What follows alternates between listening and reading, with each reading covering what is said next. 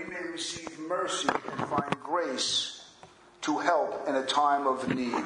Let's pray. Father, we thank you, God, that you have given us the precious blood of your Son, his, his, his loving life that he voluntarily laid down for our redemption, the forgiveness of our sins, the salvation of our souls, Father God. But you did not leave well enough alone, Father. You also raised up a merciful and sympathetic high priest who was tempted in every area of life like we are, God. And he intercedes for us, God, with a deep compassion, a deep sympathy to watch us grow in our life as Christian men and women, Father God. And this merciful and faithful high priest will move heaven and earth for his children. He is deeply in love with us, Father, and we know that, God. Teach us and encourage us to storm the throne of grace, God, to receive that precious mercy and grace when we need it, Father God. Timely, strategic. Help us, God. For the greatest of all intimacy is to come to you at the throne of grace and plead our case, God.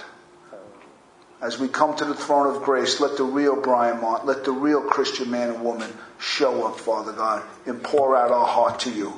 In Jesus' name, amen. Uh, if you're new to the book of Hebrews, if you're new to this verse of Scripture, one of the most famous in all the New Testament, uh, one our life depends on every moment of the day, you might not even realize it. Our worship was sweet today, so sweet. It's because of Jesus Christ is at the throne of grace. He's making this all real. This is not because we we muscled up some kind of spiritual strength. It's because Christ is pleased. And He sends His Holy Spirit to encourage us and to strengthen us and to remind us of what He did at Calvary for us. That was not a refrain that we just said over and over and over and over and over again. That's the Holy Spirit empowering the truth of the gospel that Christ laid down His life. And, and we sing it into our hearts. And, and, and it was sweet to my soul, and prayerfully it was to you. Uh, let me talk about a couple of things prior to getting into our text. Since the dawn of time, the relationship between God and man has always been strained. We know that. It's called the fall, Genesis chapter three. And has always existed a line of separation between God and man. And the world we live in consistently shows the marks of an estranged relationship with their Creator, whether it's hate or war, evil, sickness, death, tragedy, terror, murder, along with more of the refined sins of the inner heart, animosity, greed, lust, power seeking, dominion over others, jealousy, malice, slander. It's part of life. And it separates us not just from one another, but it separates us from God. The list goes on and on and on. And into this world steps biblical religion. And don't miss this. Don't think for a moment because someone is bowing down to God and praying that God hears them in a favorable way. God only hears in a favorable, saving way those who come to Him through Jesus Christ. Nobody else. He hears every prayer that ever goes up. But favorably, as a Redeemer, only through Christ. But even in biblical religion, it's been piecemeal. If you've never heard that before. It's a slow revelation of God about Himself and His creatures. What began the Old Testament as types and shadows and rules of engagement, uh, moral legislation of life like the Ten Commandments and the whole sacrificial system, has finally blossomed into a real relationship with God through Jesus Christ. Make no mistake, the worship you had today was never even tasted upon in the Old Testament.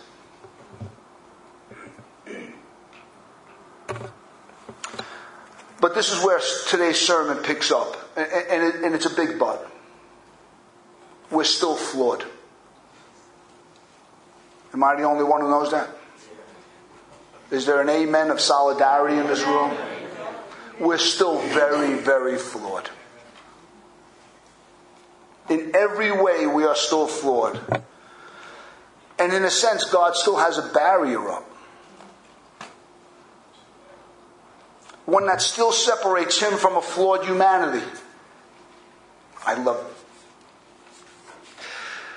Get everybody thinking. But this barrier is alive. He's living and He's loving and He's redeeming. He has feeling. He has desires for us. His tears for our failures. He has hope for our change. Christ was raised and ascended for a living, dynamic relationship with His people. We can storm the throne of grace because there's a merciful and sympathetic high priest who's there at the right hand of God. Make no mistake about it. A man, don't forget this, a man ascended into heaven, but ye, we know he's yet more than a man. He longs to lead others to the throne of grace. He's full of mercy for His people who are still on this earth, fighting the flesh, fighting temptations, fighting Satan. He feels for us. He brings to the table a lifetime of overcoming any and all sin and temptation. Of mind, of heart. Every sinister lie of the evil one He has overcome with the truth of the Word of God. Every temptation to rebel against God and forge his own course, He has overcome. Every hypocritical lie of the Pharisees, He saw right through it. Every mean word from His own family, as John seven teaches us, He overcame. From childhood to adulthood, He remained faithful in all areas of His life. Even at the last and hardest moments of His life, He remained faithful to the giving up of His own soul. He has insights into human nature that would put to shame the world's greatest therapist or psychologist. He can meet the need of the weakest human being. He can humble the pride of the greatest king. He can encourage a child and the mother at the same time. He can save men with their last breath. He can hold our broken hearts, whatever causing any damage. He has never failed. He has never lost one. Never had a sinful thought, sinful attitude, sinful word. He has access into every human heart. He knows us intimately, every area of our life. He knows what we need before we even ask. And He has the answer. He can heal every hurt, every anxious thought. He never gets tired of hearing our story. Never gets frustrated with us. Never gives up. Never makes us feel less than, never makes us feel ashamed, never uses our sins against us. And this is only a small handful of His credentials. Besides that, He's Almighty God. He's the creator of all things. He holds the keys to the kingdom. He has the power of life and death in His hand. He took down Satan, He took down sin, and He even took down death. He's above every created thing, visible or invisible, thrones of men or thrones of angels. Everything He has ever created has to answer be, to Him before it can even move. A leaf doesn't fall from a tree unless it gets permission from Christ. This is our high priest. This is our mediator. There's none other. None other is needed. He's the Lord Jesus Christ. He's the King of Kings. He's the Lord of Lords. And He sits down waiting for us to come to Him.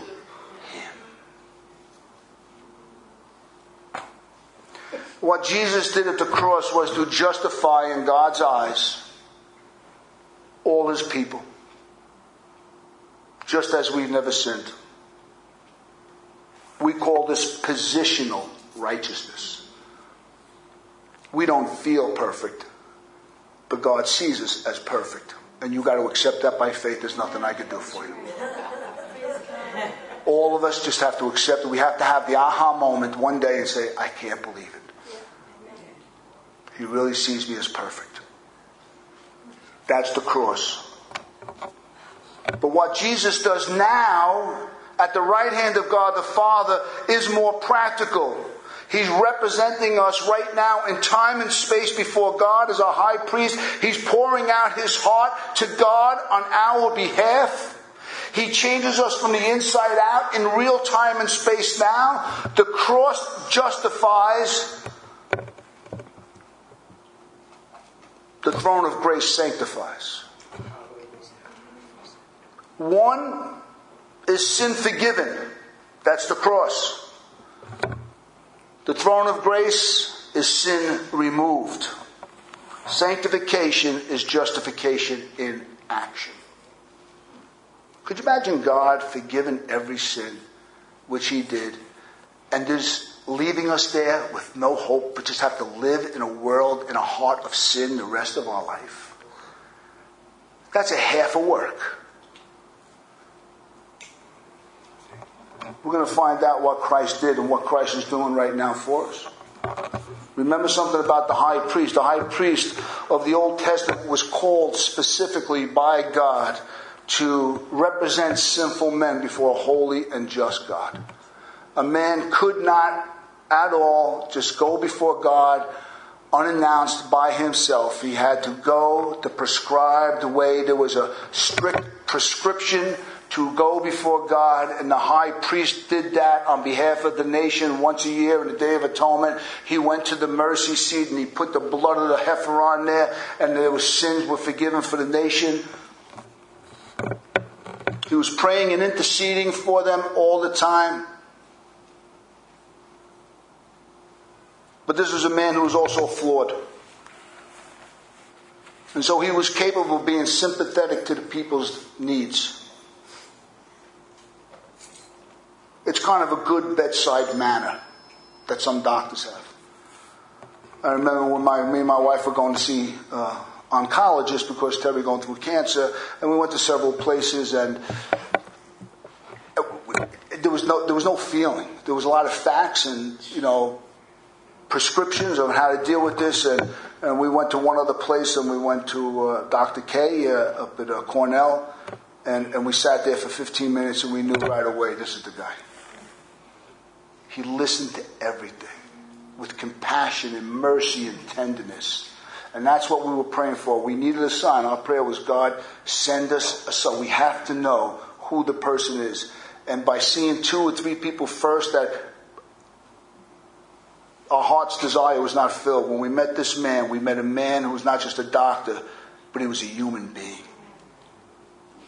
I have a good friend of mine. He's a surgeon, athletic man, and uh, a great shape all his life. But he told me, as we had coffee one day, we were just sharing things about life, and he said he had come into uh, some serious uh, orthopedic, and he's an orthopedic, injuries that caused him a lot of pain and suffering for a long time. He says, Brian, this has made me so much more of a better doctor than I ever could be without it. I can feel my patients now. That's what Christ did for us. God designed it this way. That we would have someone who can feel our suffering, who lived it. You ever been really tempted? Remember something. Our greatest temptations are nothing compared to the temptation Christ experienced. At all. Let me tell you something. You don't scare Satan. Christ does. Remember that. We still, the only reason we can shoo away Satan is because we walk in the name of the Lord Jesus Christ. And under his authority we reign. No authority of our own. Because the accuser of the brethren, which is Satan, has all the details of our little nasty lives. And he can recall it any time he wants. And he can remind you, just the way he reminded Adam and Eve that they failed. But yet, greater than him is Jesus. Sympathetic to every one of our failures. He knows us intimately. He knows what makes us tick. He knows what makes us fall. And he's there through it all. Verse sixteen is our main text tonight.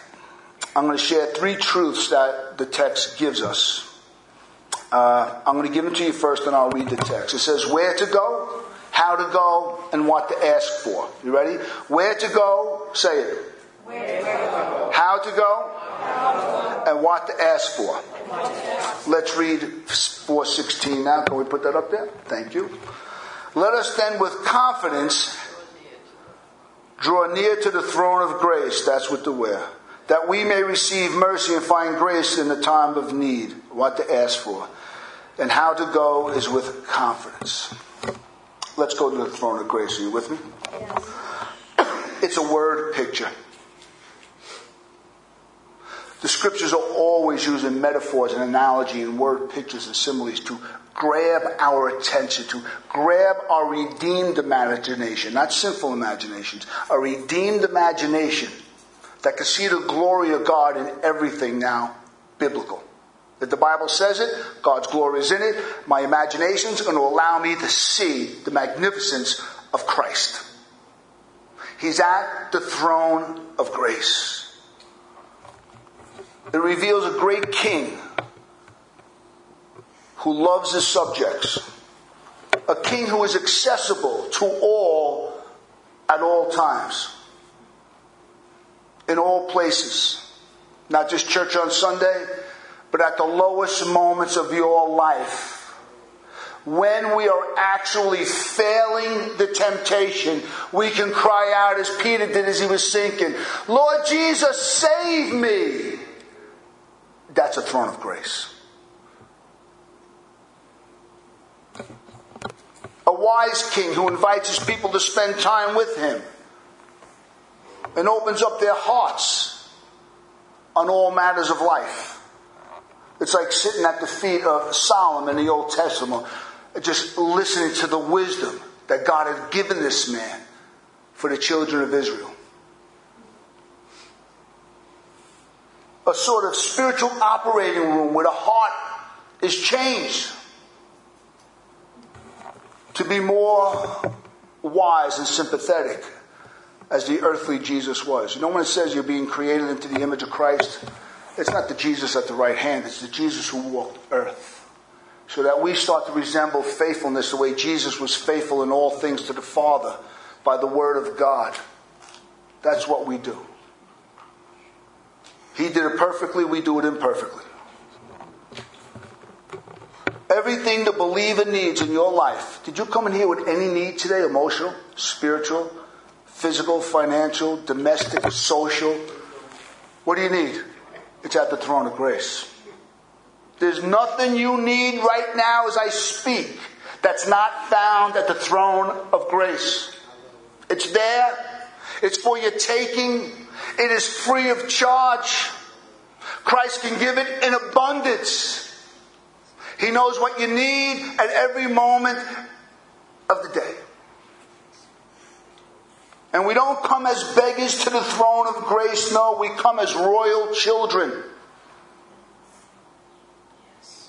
When you and I call, God drops everything and gives you nothing less than undivided attention over the smallest matter of your life. Everything stops when we walk in. All other business is put on hold so he can hear our personal appeal. It's a picture of absolute openness, no barriers, no rules, just the pure red carpet. Here comes my children. This is the throne of grace. That very throne of grace for you and me, doesn't it, isn't it nice? Is the very throne Christ will sit on and judge every sinner. It's the throne of justice, holiness, and perfection. And he will sit on that throne. And he will separate the sheep from the goats, the tares from the wheat. He will say to people from that throne, depart from me, you workers of iniquity. I never knew you.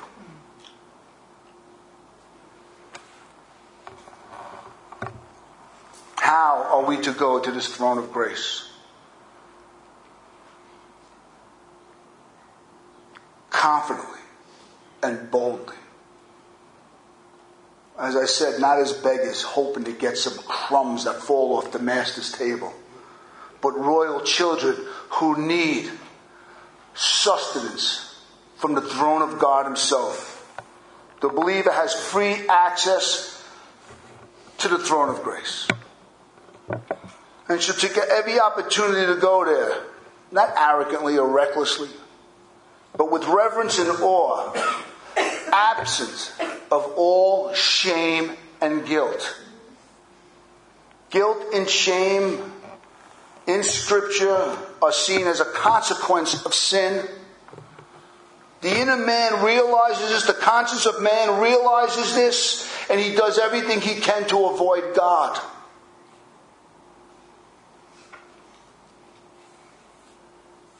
The believer's shame and guilt are done away with. His conscience has been cleansed once and for all by the blood of Jesus Christ. Listen, listen carefully to Hebrews chapter nine. Starting in verse eleven. But when Christ appeared as a high priest of the good things that have come, then through the greater and more perfect tent, not made with hands, that is, not of this creation, he entered once and for all into the holy place, not by means of the blood of goats and calves, but by the means of his own blood, thus securing an eternal redemption. For if the blood of goats and bulls and bulls and the sprinkling of defiled persons with the ashes of a heifer sanctify for the pure, purification of the flesh, how much more will the blood of Christ, who through the eternal Spirit offered himself without blemish to God, purify our conscience from dead works to serve the living God? We can come fully aware that, God, I've sinned again against you, and you still do not hold it against me, O God. I come before you, flawed humanity, and there is no condemnation against me. You hold not it against me, Almighty God, but I come, I need mercy, I need more grace in my life, Father God. But I come, com- I come confidently and boldly, though my conscience does not want me to come, though Satan does not want me to come, though religion says you should never go to God in that condition. I'm coming anyway, O God.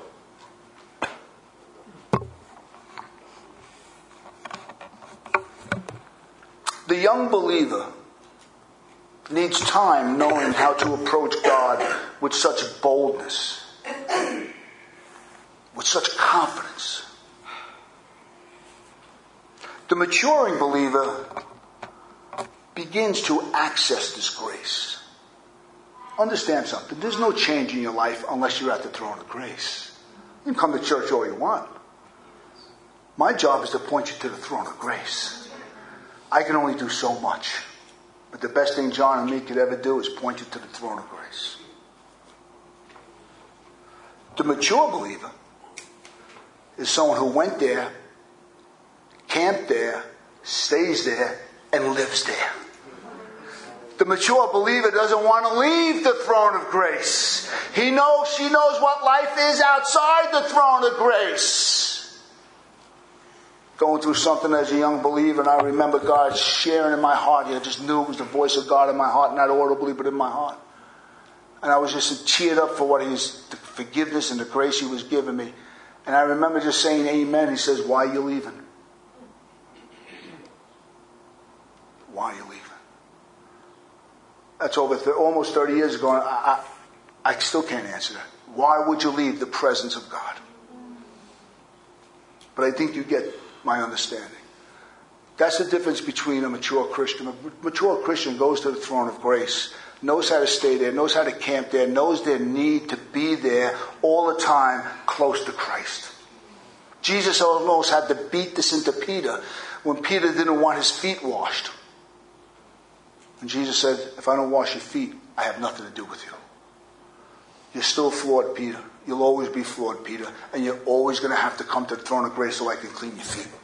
You live in a filthy world, and you still got sin in your heart, and you need the throne of grace." The throne of grace. This is prime real estate. This is oceanfront living at its best. You can't put a price on this prime real estate.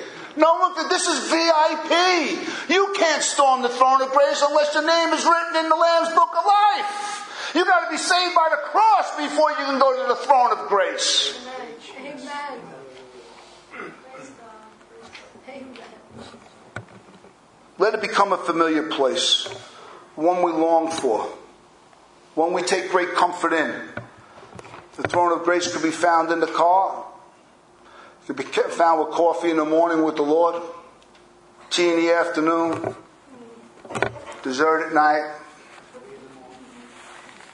Three in the morning. I tell you, and me and Pastor John speak about this all the time. The throne of grace is so sweet in the morning when I wake up in the middle of the night and I can't sleep. There's no distractions except whatever was ever going on, but I can literally just stay there and just feel the presence of God. And I'm like, Lord, if I don't sleep, it's okay. I'm with you right now.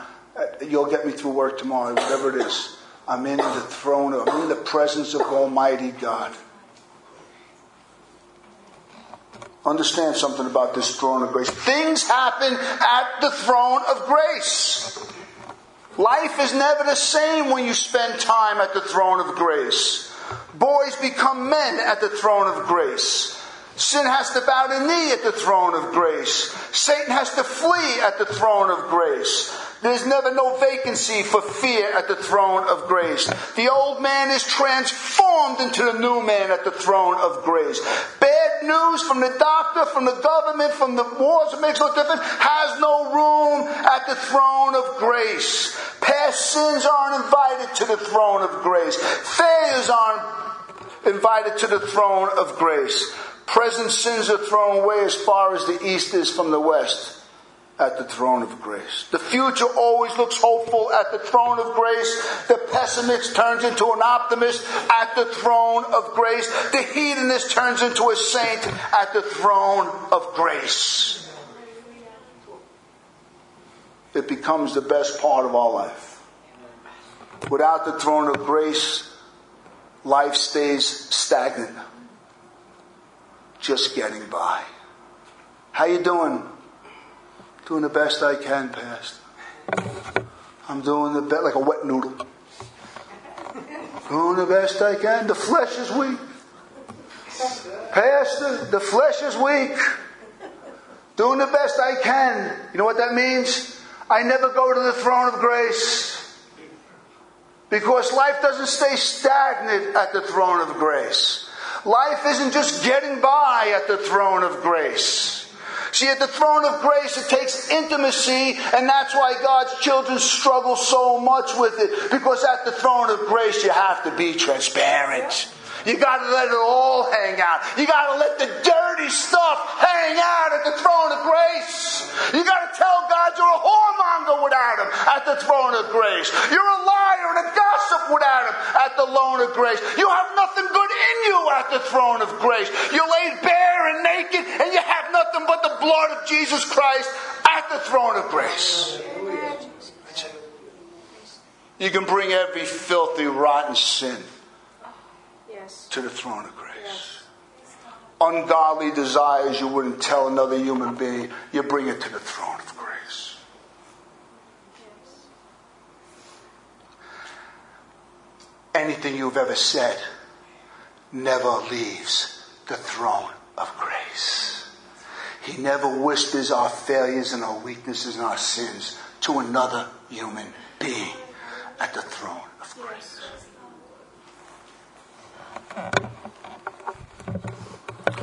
What do we ask for at the throne of grace? Well, much can be said about what people ask for. But the most important thing is, what do we need? We need more mercy and we need more grace. It's twofold.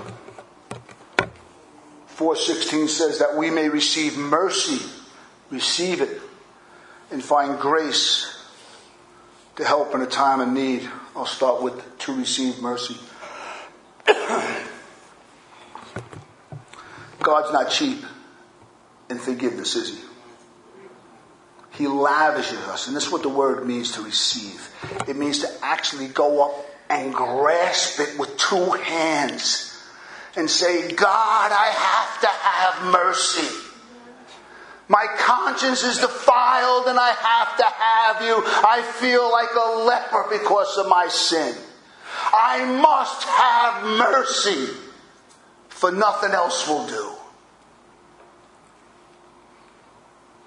The ongoing need of a Christian to be nourished by God's mercy is tantamount to living a victorious Christian life. As as the conscience of the believer gets more sensitive, you know, the longer you're a Christian, the more sensitive your conscience becomes. The things I cry over now are not the things I cried over thirty years ago. It's the more the refined areas of my heart that are still wicked. The subtle self-righteous judgments of other people. The character assassinations of other people. The, the feeling better than other people, even for a moment. How dare,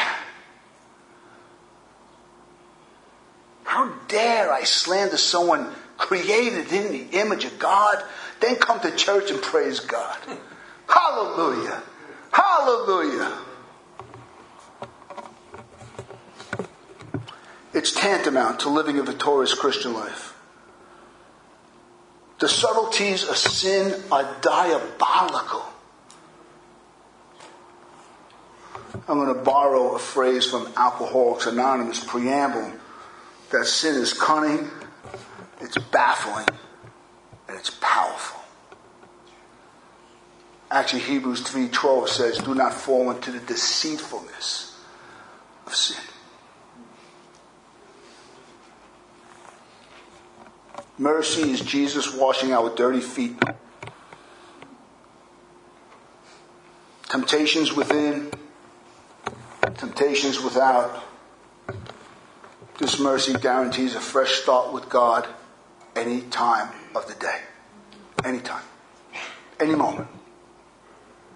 A minute ago, you could be the worst heel ever, and a minute later, you can be totally free by the mercy of God. There's no warming up. There's no rehearsing. There's no you know, beating yourself, self-pity. Just go to God. Go to God. That's where it changes. Go to God. Go to God. But that's only half of the equ- question, equation, I should say. God gives mercy, yes, and we need it, yes. But the growing Christian now knows there is grace. There's moral strength to carry on the fight. Grace here means spiritual power. To be invigorated by the Spirit of God to live as people of God. Mercy you get when you failed. Grace is there for when you're in the fight, in the midst of the fight. This spiritual power, this grace, this power, this dudamas to overcome our personal weaknesses in our life that lead us to sinning. Or spiritual power to overcome the fear of man. One of the reasons the book of Hebrews was written, because they were getting tired of persecution and social ostracism. So they started going back into the Old Testament ways of Judaism, of the high priest, because they couldn't take it anymore. And the reason he's encouraging them about Jesus the high priest to continue the fight. Continue to fight, or you're weighed down by your family who's always yelling and screaming at you because you're a Bible-believing, born-again believer. Are you tired? You can't take it no more? Go to the throne of grace and watch God empower you to overcome all persecution. Or that grace you need for those prolonged periods of hardships in your life. When is it going to end? My life is not in my control. It's in the control of A, B, and C. It's in control of the courts. It's in control of the X. It's in control of this. How can I make it? How can I make it? I need grace. It's at the throne of grace. The ability to stand strong under all pressures of life. All pressures of life. All pressures of life. As the Christians in the first century were being led to the slaughter, whole families would go down gathered, singing hymns. And the crowds were cheering. Their bloodlust wanted to see the lions rip them apart and eat them alive. And they were there hungry. They wanted, the crowds were screaming for the blood of the martyrs. And they walked in worshiping God. They walked in worshiping God. Because they were at the throne of grace. Paul and Silas were at the throne of grace when they were in jail. Peter was at the throne of grace when he was in jail.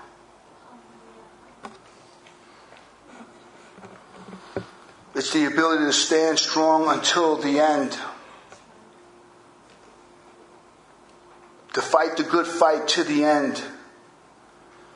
Whatever is lacking in our character is found at the throne of grace. You're not going to find it here. You're going to find it there. You're going to find it in the pages of Scripture. Let me give you one application. I mentioned it already. This church was falling under the pressure of the community around them, the culture.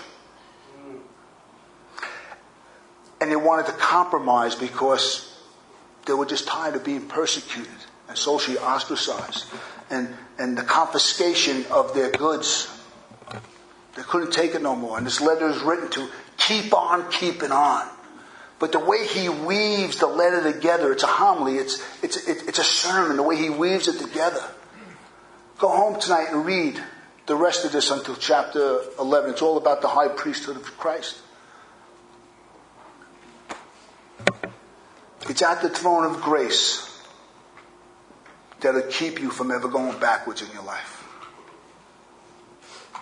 It's at the throne of grace that will keep us steadfast in the face of cultural persecution, when we can stand up and say no. Jesus is the only way. You have to be born again. You have to repent of every foul sin to enter into the kingdom of God. The world doesn't want... We live in a society that is becoming more hostile to the Christian message. You need to get close to the throne of grace, because there's no hope anywhere else. Father, we thank you and we love you, Lord. Help us to make this our home away from home, Father God. Let us get so familiar with the surroundings of the throne of grace that when we're ushered into the presence of God, we can say, there he is. There he is, the Prince of Peace, who showered me with peace beyond my understanding so many times when I went to him and I prayed. And now I'm seeing him face to face. Father God, let us storm boldly and confidently, knowing that you'll never deny us for even the worst of all sins, God, of falling backwards, make no difference to you, God, is mercy and grace at the throne of grace. Help us all, Father God, to call the throne of grace our prayer closet. Help us to run there every day, God. Help us to go to the throne of grace, God, as a preemptive strike against the weaknesses of our known flesh. Again, against the weaknesses of our known flesh. God, teach us to come before the temptation takes us down. Teach us to come before, Father God, the world takes us out. Teach us to come to you first before Satan tries to get at us, Father God. Teach us to come and grow at the throne of grace. In Jesus' name.